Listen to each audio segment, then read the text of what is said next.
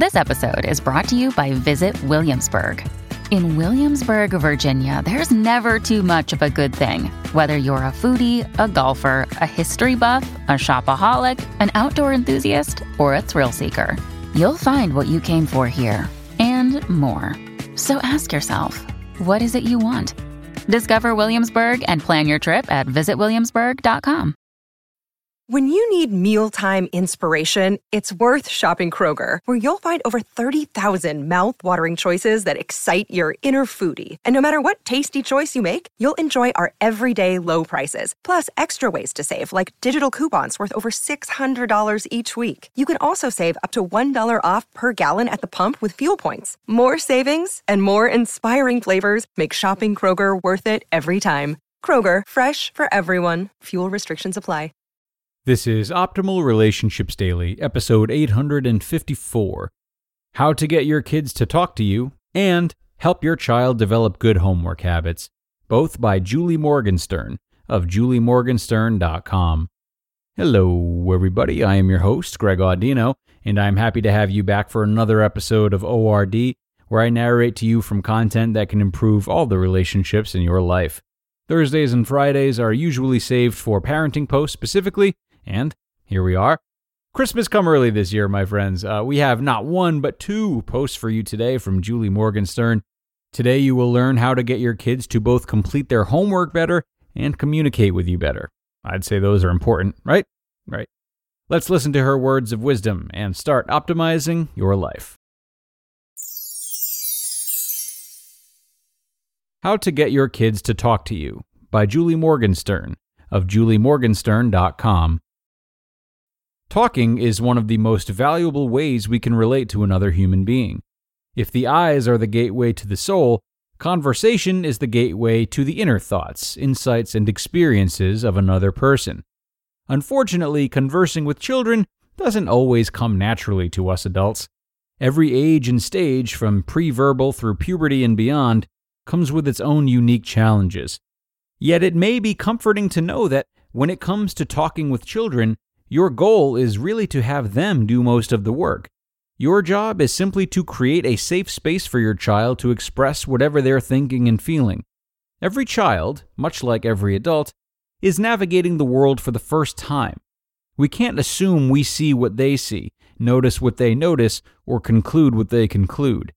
How better to see the world through your child's eyes, find out what's on your child's mind, and demonstrate a genuine interest in your child as an individual than through stimulating conversation. To get your child to open up, try to ask open-ended questions. Questions with yes or no answers like, "Did you have fun?" and "Do you like your teacher?" lead to dead-end conversations. Get your kids talking by using who, what, where, when, and why questions. Who was your favorite character in the movie? What was the best part of your day? Where do you want to go? When did you discover that you liked poetry? Why did you choose that topic for your story or drawing? How did you figure that out? Listen more than you talk. When talking to kids or trying to get to know anyone really, aim for a 70-30 ratio. You listening for about 70% of the time and talking for about 30%. Remember, your job is to ask questions that will stimulate your child to talk. Nurture the discussion with phrases like, "Tell me more about that," and "That is so interesting." Don't be afraid of feelings. When our children are upset, our instinct can be to take away the pain by minimizing the problem or jumping straight into fix-it mode. This can cause children to shut down or cut the conversation short. It has to be safe for kids to share all kinds of feelings with you, not just the happy ones. Try to empathize with and name their feelings without feeling you need to fix them. Instead of dismissing or denying your child's emotions or worries, try teaching him or her that feelings come and go. Tune into your kids' patterns. One of my clients, Tara, has 3 kids, 8, 10, and 12.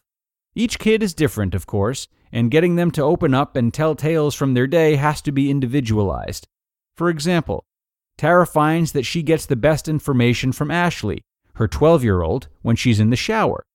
It's her time to spill the beans. If I want to know what happened in the lunchroom or at recess, That's the time I'll hear it all, she said. She noticed that her middle son, Sean, likes to talk before he goes to bed at night, while Adam, her youngest, would relay every moment of his day the minute he got off the bus. At least a few days per week, I make sure to do pickup instead of our babysitter so I can catch all of his stories as they tumble out, she said. Just as we may be unwilling to talk to anyone before our first cup of coffee in the morning or chatty Kathy over the phone on the way to work, kids, too, may be more or less open and talkative at certain times or in certain places. It's important to tune into when and where your kids are ready to talk. When we enter into conversation from a neutral, non-judgmental, and curious point of view, we open the door for our kids to reveal the unique individuals they are inside. Help Your Child Develop Good Homework Habits by Julie Morgenstern of juliemorgenstern.com. While raising my daughter, I was baffled at how difficult it was for myself and other parents to know our roles when it came to our kids' schoolwork. Were we meant to supervise and help them? If so, to what extent?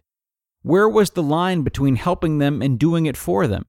And was it our job to ensure that it got done, or theirs? Now that the new school year is settling in, with new teachers, new classmates, new challenges, and new responsibilities, you may once again find yourself battling the dreaded parental questions. What is my role? How much is enough? And what is Common Core math, anyway? To better identify your role as a parent, first consider the role of homework. It isn't just a way to help your child reinforce the concepts they're learning in school. It also serves as an excellent tool to help your child learn how to manage their time, juggle competing responsibilities, self-assess their own knowledge and skill set, and ask for help when they need it. Your job is not to do your child's homework for them. In fact, doing so may actually deprive your child of the opportunity to acquire valuable life skills. You can help your child develop good homework habits, however, by serving as their learning coach. That means being aware of what is expected and offering time, space, and support to achieve success. Though your role and level of involvement may change as your child advances through their school years, there are intangible ways to support your kid at any age and stage. Infant preschool, 0 to 5. Lay the groundwork for enjoying learning. The American Academy of Pediatrics warns parents against trying to give their kids too much of a head start. Instead, focus on just talking, reading, and play. These things are the foundation of a love of learning, trust, and communication. School age, 6 to 10. Monitor good work habits. Ask every day if your child has homework and establish a regular time and proper setting for them to get it done.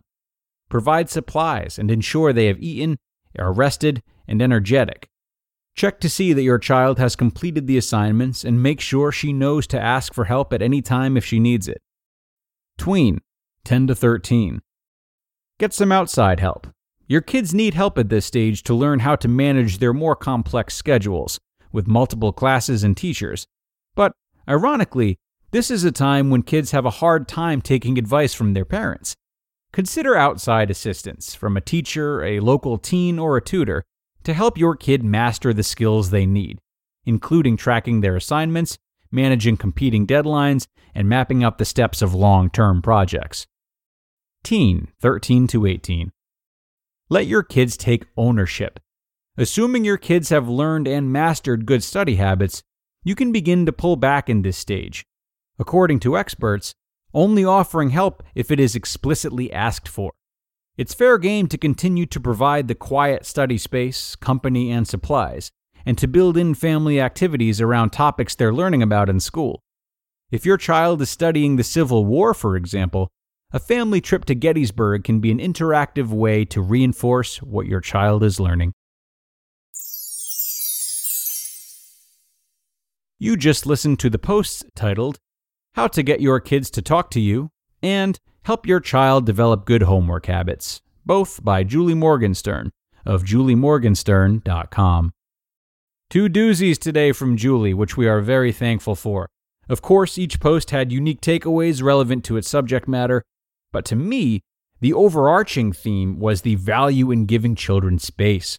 Not space in the sense of ignoring them or letting them do everything themselves, but rather teeing them up with the resources they need to thrive, and then allowing them to do so as you gently guide them on the way. You don't need to talk at them or do their homework for them, but rather aid them along in both areas of life by giving them a gentle push as you remain there to observe them and help if needed. This mindful approach to parenting can stretch into any other big parts of raising a child, and it gives children a chance to not only learn for themselves, but it also sets the example for them to set the stage to help others in their own ways throughout the course of their lives. Like she said, it's a tough line to walk, but I think Julie described it beautifully across both posts. We've got one more episode for you before the weekend, and it'll be another parenting post, ladies and gents. Be sure to come on back tomorrow to finish off strong, further strengthen your relationships, and of course, where your optimal life awaits.